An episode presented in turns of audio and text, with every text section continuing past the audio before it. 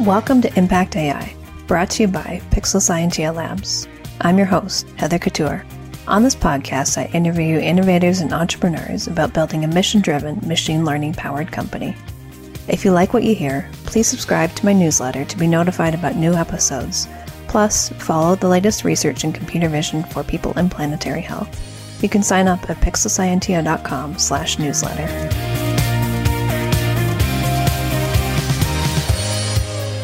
Today I'm joined by guest Benji Meltzer, co-founder and CTO of Aerobotics, to talk about optimizing crop yields. Benji, welcome to the show. Thank you, Heather. Thanks for having me. Benji, could you share a bit about your background and how that led you to create Aerobotics?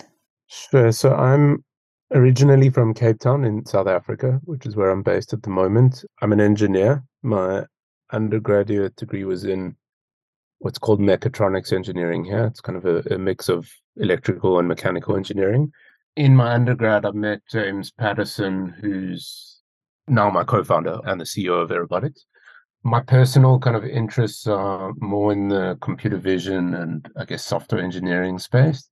So post my undergrad, I worked as a consultant initially in actually in the mining industry and looking at sort of process optimization and modeling operations on the mine. And then studied a postgraduate degree in the UK in biomedical engineering, but specifically looking at computer vision, machine learning, and, and trying to understand the brain through imagery, etc., and diagnose sort of traumatic brain injuries as an example. And yeah, I mean, other than that, I've I've also got experience working at Uber, was running analytics for for sub-Saharan Africa. I guess in parallel to my personal journey. James, who I mentioned earlier, at, who I'd met at the University of Cape Town, he also went on to study a postgraduate degree at MIT in astro and aeronautical engineering. He was particularly interested in autonomous flight, drones, and flight planning and, and sort of building that sort of technology out. And I guess just one other piece of context on his side is he grew up on a farm in the Western Cape in South Africa. And two of us were both overseas. We had always sort of spoken about starting a business together. And a few things came together with us starting Aerobotics. I think more than anything, honestly, it was just a combination of our personal interests. So his in agriculture, drones, etc., and mine in computer vision and building sort of complex or products that model complex systems in ways that decisions can be made. And yeah, I think combining that with the fact that James in the US and me in the UK had identified that we saw a bit of an arbitrage opportunity almost to come back to South Africa and build something locally. We, we thought we've got access to really great talent, access to market in the agriculture space to build this sort of technology out. And I mean, we're also quite naive at the time, I think. And yeah, just decided to come back, combine our technical and, and personal interests and start the business. And yeah, I guess from there, there's been a lot of learning and growth along the way. I mean, that, that was all about nine years ago. So, what does aerobotics do, and, and why is it important for sustainable agriculture? Aerobotics is a precision agriculture business. We use predominantly aerial imagery from different types of sources and build technology that help farmers make decisions throughout the season to optimize their yields through analytics derived from this imagery.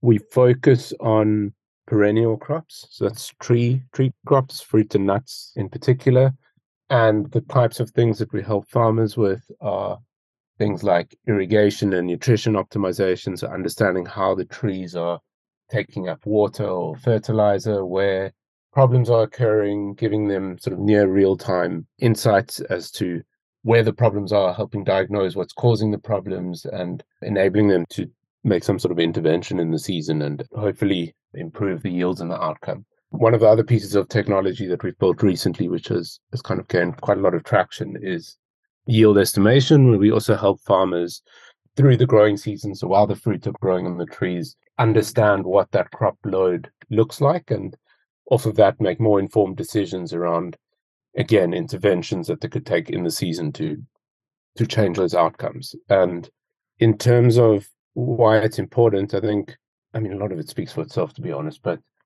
food security is obviously super important. Like it, it, growing food and producing food isn't going anywhere. The climate and environment is only becoming more difficult. I think there's obviously things like getting more extreme, the, the weather environment to farm in. There's a lot of macro effects like fertilizer costs going through the roof, water becoming less common, labor becoming more expensive and difficult to come by given things like COVID and what that's done, and the need to farm more efficiently and farm in a way where we're using the performance of the crop to inform how we farm and, and becoming more sort of responsive and reactive rather than farming completely preventatively, which is, is more the sort of traditional way of blanket applying treatments and interventions, I think is definitely the way that things are are going. And yeah, the role that aerobotics is playing is really sort of building that layer of insight and understanding into how the crop is actually performing to enable people to make these decisions. And yeah, I think something else worth noting is the farmer is very much the main beneficiary and customer that we're, we're building for. But there's a number of players throughout the supply chain who derive value from this data as well. And it's the likes of crop insurance companies, input providers and irrigation companies, fertilizer companies, ag retailers, and all sorts of other kind of consultants that, that play in the space can use this information to help offer better and more targeted services to growers. What role does machine learning play in this technology? I mean, the technology wouldn't exist without machine learning. I think it's one of the sort of interesting cases where just the amount of data that we're dealing with, it's impossible to consume it in its raw form. I mean, the main sort of platform we use to collect data still is drone imagery, super high resolution data that's it's multispectral data often, so it's outside of your standard red, green, blue visual data that you're getting. We're collecting different parts of the infrared spectrum and kind of millions of pixels of, of information that we're collecting and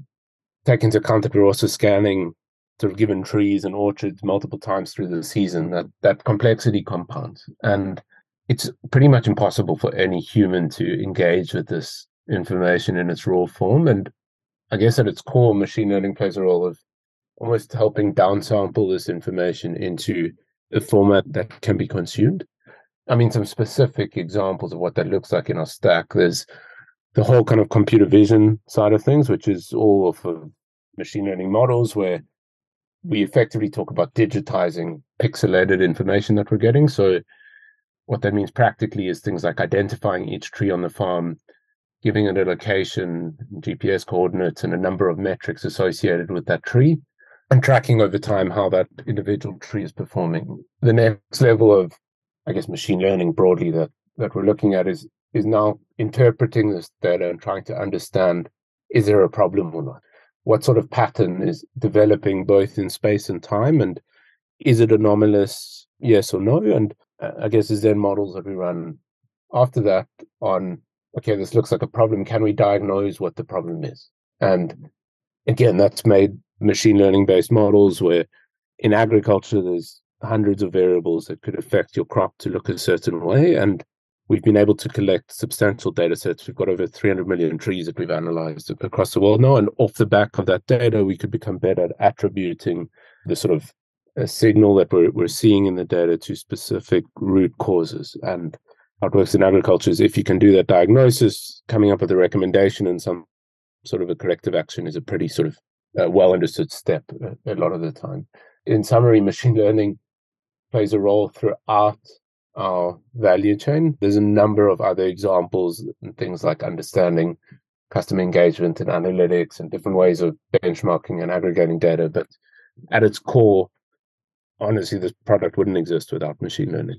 So it sounds like there's a variety of types of models that would be involved in this as well. Uh, you know, everything from detecting individual trees, maybe you're even segmenting the mounts, you know, different ways to to characterize how each tree is growing, diagnosing whether there's a problem or not, and you know what the problem is. Each of those, I suspect, is an individual model that feeds in data from some of the previous models. Is that is that accurate? Exactly.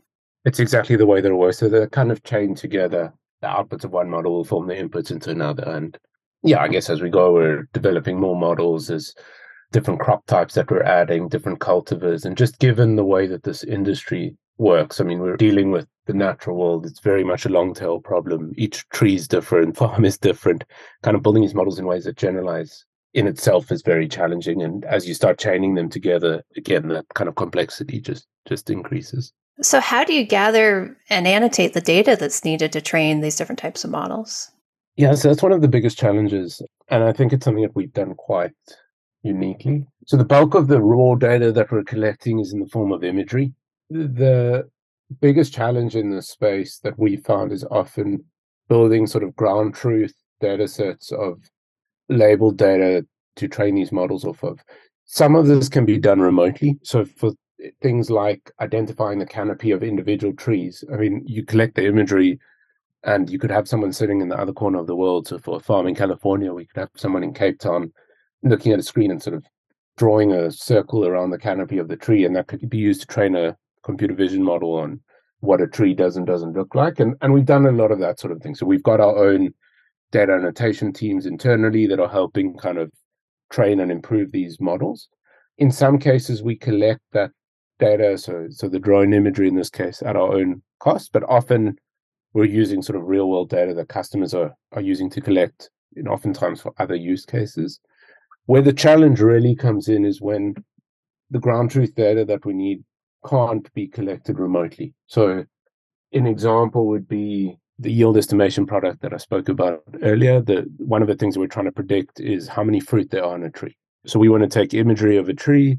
You could see certain fruits on the canopy of the tree. There's a whole lot of fruit you can't see because they're occluded inside the tree, and the model needs to predict how, how many fruit there are.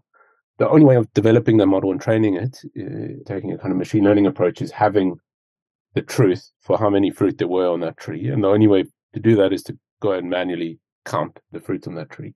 So there we've come up with different methods to collect that data from, again, deploying our own teams in the field to go and do that. I think more interestingly, and, and the kind of core strategy that we've taken here is to leverage the customers that we've got to almost crowdsource collecting this data for us at scale. And it's through developing products that incentivize the collection of this data for their own use. So, for example, with the yield estimation product, in its current form for a new crop type where we haven't seen enough example data to have confidence in our model results. We position it as calibration that customers need to do to collect this data manually on the ground, which we use to calibrate the models and give them more accurate results. And on our side, that data is used to inform and train these models. We do also have a team of agronomists internally who are kind of vetting and adding heuristics to the models based on the science of how agriculture actually works, but a substantial amount of the data is actually coming from customers on the ground. And we've built a number of kind of data labeling and annotation tools ourselves to help our customers help us collect that data. So, once you've collected and annotated the data, what kinds of challenges do you encounter in working with and training models on this drone imagery? You mentioned the quantity of data is perhaps one, but I, I suspect there's others. Yeah, the quantity is obviously one, and, and the environments that we're working in are super challenging in themselves. Like connectivity is tough. Just transferring this amount of data from the field to the cloud, where a lot of the processing happens, and vice versa, is is tough. Similarly, like the real world environments can be really variable. Like whether it's weather conditions or what a tree looks like, it can be quite challenging. And I imagine we'll talk about generalization at some point. But outside of that, just knowing in, in building a product when the case that you're dealing with is different to what you've seen before and kind of warrants a different model or an exception to be raised can be really difficult to know as well. And it's just a function of that long tail problem that I, I mentioned before. It's, it's very, very difficult to build a kind of one size fits all approach in this space. Over and above that, like just in our industry, there's complexity sort of throughout the stack. There's the complexity in the environment and, and just the fact that we're dealing with nature and trees and fruit and things like that. The types of technology that we're working with in imagery, computer vision, machine learning itself obviously has noise associated with it. And to the same sort of thread as we were talking about earlier, like as those things chain together, it becomes very, very difficult to build a scalable, generalizable product. And that's where we've put a huge amount of our time and, and effort. I think sort of in summary in agriculture, like there's lots of exceptions, and being able to firstly identify when you're dealing with an exception or not in itself is hard, and secondly to handle that at scale just given also that things are changing each day. I mean, you collect this static data in, in imagery of a crop, and I mean, the next day your fruit's grown a few millimeters in diameter, and that information becomes stale very quickly. So, trying to build these products that can return this data quickly enough, accurately enough, is also pretty challenging. So let's talk a bit more about generalizability. So you, you, mentioned that one of the variations that you see is different weather conditions. Well, I imagine there might also be different lighting conditions. Things might look different in different geographic locations. How do you ensure that your models can can generalize to these many different types of variations? So there's quite a lot of metadata that we collect that we use to sort of tag specific data sets, and those would be things like the geography. So, so obviously we've got the coordinates of where we're collecting this data, the crop type. More than just crop type, there's actually the variety of, of the crop, when it was planted, to the age of the trees, and this time of season information. And basically, we've structured all of that, uh, which our agronomists have helped us to do in a way that we would sort of have these subset or segments of data which are comparable against each other. And we just make sure that we've got enough data in each of those segments to build meaningful models. And, and we've kind of got bespoke models a lot of the time for each unique case. That metadata is generally collected a mix of remotely by us with things like the coordinates of where we're, we're operating, we could measure remotely, but we also build a platform where our customers sort of tell us a lot of that data, like which variety they're they're farming. So a lot of it's done sort of in that sort of relatively structured way.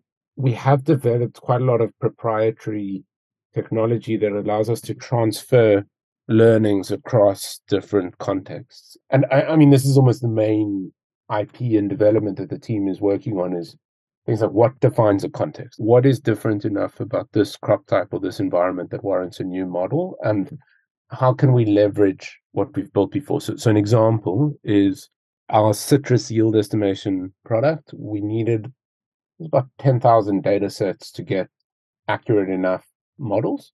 We then shifted into apples, and despite it being a completely different crop type, we could basically take that pre-trained model that we built in citrus and tune it and calibrate it to apples, and all of a sudden we only needed a thousand data points. So there's a lot of that sort of thing we're, we're doing as well, which is just a function of the fact that these are ultimately both sets of fruit that are growing on trees. There's some similarity in how they grow and how they look, but there's enough differences to mean that you need to kind of fine tune and calibrate the models to these additional contexts. And we've built pretty granular and sort of bespoke approaches to handling this. It's quite difficult to kind of explain in more detail how we're doing that, other than there's a whole lot of engineering that's been done to pick up when it's a different context, what a context is, and how we develop those models, leveraging what else we've built before. So it sounds like there's a lot of transfer learning and fine tuning from one context to the next, and then maybe to the next and the next as you go. But there's a, a lot of thought and planning as you go into what you're transferring from and when it's time to transfer and, and tune a new model. Are there any scenarios where it makes sense to train a broader model across different contexts, or for your application, does that not work, or does it not you know make sense for what you're doing? It does, and obviously, like the value of having a broader model across contexts is there's less models to maintain. You could leverage more data, etc. And actually, the way that the pipelines work a lot of the time is that so on the yield estimation side, as an example, there's one model that everything runs through, and then there's kind of sub modules or models that will run depending on the context and the crop type. And I think sort of got a hybrid approach in that context, but generally we found that these cases are so nuanced and just fundamentally the way that the crops themselves work are so different that sort of warrants individual models. I think from a commercial perspective, also like each of these markets in themselves are enormous. So if you look at like a specific variety of citrus, like from a ROI perspective, you could quite easily argue for having an individual model. It comes down to sort of definition of again what a context is and how broad or narrow those are. And we're constantly trying to understand how can we make those as broad as possible while getting good enough results across the cases. And yeah, there just isn't a one size fits all approach. So you need to understand the particular scenario, perhaps see how you know your existing models perform, and then decide from there whether you're exactly. in the territory of a new context. Exactly. Exactly. So, how does your team plan and develop a new machine learning product or feature? What kind of steps do you go through, particularly at the beginning of the process? So there's there's pretty much two types of products or features, I guess. One is sort of external customer facing product, and there we do a whole lot of customer discovery. So, I, I mean, an example now, as an example, is on the yield estimation side, we look at things like the count in, in, terms of estimating the number of fruit that we can see. We also look at the size of the fruit. So can we estimate distribution of size of fruit on the trees? One of the other sort of features that we think could be interesting is measuring, say, the color or the quality in terms of like, are there blemishes on the fruit or bruises or things like that? So, I mean, there's obviously all the product discovery work that we do in talking to to customers and understanding if these things are actually valuable and could we create more value and capture that value through charging more for these features. But obviously, there's the technical feasibility question on can we actually do this thing to begin with? And we've built a kind of culture internally of doing quite rapid prototypes off of like dummy data sets a lot of the time just to validate if we can or can't do this thing to begin with. And then the hypothesis that would come out of that would be okay, if we want to build a generalizable product here that we, we can actually sell commercially, this is how much data we're going to need to get this level of accuracy. This is how much it's going to cost to collect that data. And then the product discovery work would come back with kind of what the return on that investment w- would be that we could expect to get. And off the back of that, we would make almost purely a financial decision on, on if we do or don't go with that. I mentioned that there's two types of products or features. Those are kind of the like customer facing uh, products, which are the main things that we're working on. There's a huge amount of internal products that we're building as well. So, and they would affect things like how quickly we can turn around data internally, and do we use a different uh, convolutional neural network to do image segmentation, or do we look at using transformer architectures, etc. And I, I guess there it's almost a little bit easier for us to assess because the the outcomes are a bit more quantitative and easy to predict in terms of like accuracy and turnaround time and compute costs and things like that. But and we'll make those decisions often almost entirely within the technical team. But it's always sort of fitting into the same framework of trying to get an estimate on is this thing feasible? What would the cost be of getting it to a production ready level? Cost in terms of time, compute cost, data collection, etc. And and what is the expected return on that? And in many cases, we say, look, we're willing to take a bet because the market's big enough and we, we think if we could could could build this out, the return would be substantial. How does the seasonal nature of agriculture affect your machine learning development? Uh, for example, do you focus on certain ex- activities during the growing season and others in the off season, or how does that affect your planning? Yes, that's a really good question, and it's another one of the variables that we were challenged with. The way that we've accounted for this is by building sort of geographical diversity. The company is currently operating in about 20 countries in both the northern and the southern hemispheres. And what's quite interesting about the sector is while there's obviously all the variability and differences between farms, crop types, geographies, ultimately the problems that farmers and crops face are quite uniform. So a soft citrus tree in South Africa would struggle with a lot of the same things as a soft citrus tree in California, just because by definition they're grown in similar climates, similar farming practices, etc. So that's almost been the main way that we've been able to get around this is through building that geographical diversity. A lot of what we do does look at sort of specific seasonal effects in understanding where in the season we are. There's a lot of work we've done on understanding the phenology of how a plant develops through the season. And we account for that through a mix of sort of heuristic agronomic modeling and just controlling if and when data gets measured. And I think to the second part of your question, we do focus on different activities during the growing season and others in the off season. So depending on even where you are in the growing season, there's different interventions that you might take. And I mean, an example there is, I mean, talking to the yield estimation product again, early season yield estimates could be used to make decisions like do you apply growth regulator to your crop or do you thin the crop? It's one of the interventions the farmers might take where later stage the product use case almost changes a bit where now it's more about can you use this estimate to understand how many fruit you're going to harvest and use that information to plan for labor on how many people you need on the farm.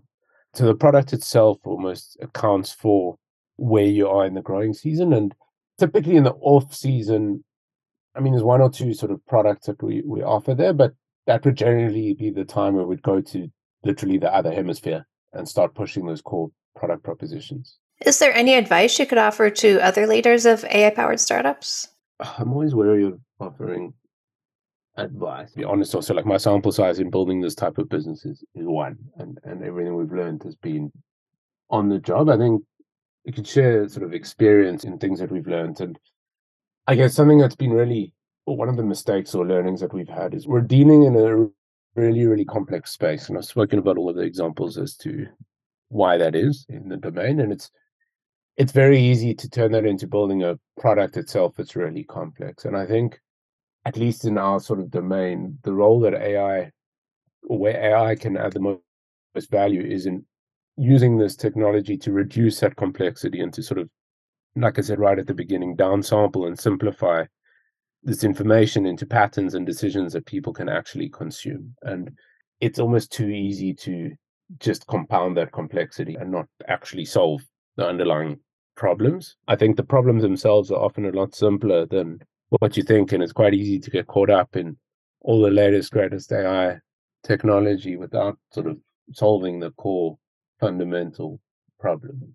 I also think there's so many real world problems out there at the moment where huge amounts of data exist or starting to exist with the introduction of sensors and, and remote sensing in our case and different ways to kind of collect this data. And AI just gives you a really kind of necessary set of tooling to synthesize that information and, and expose it in ways that make sense. I think we're seeing now, especially in the sort of generative AI space, there's a lot of noise and a lot of hype and a lot of like amazing technology, but a lot of the time it's not actually solving a real world problem. And yeah, I mean, the reason I've really enjoyed building Aerobotics and working in the space is that it very clearly can be used to create sort of real environmental impact.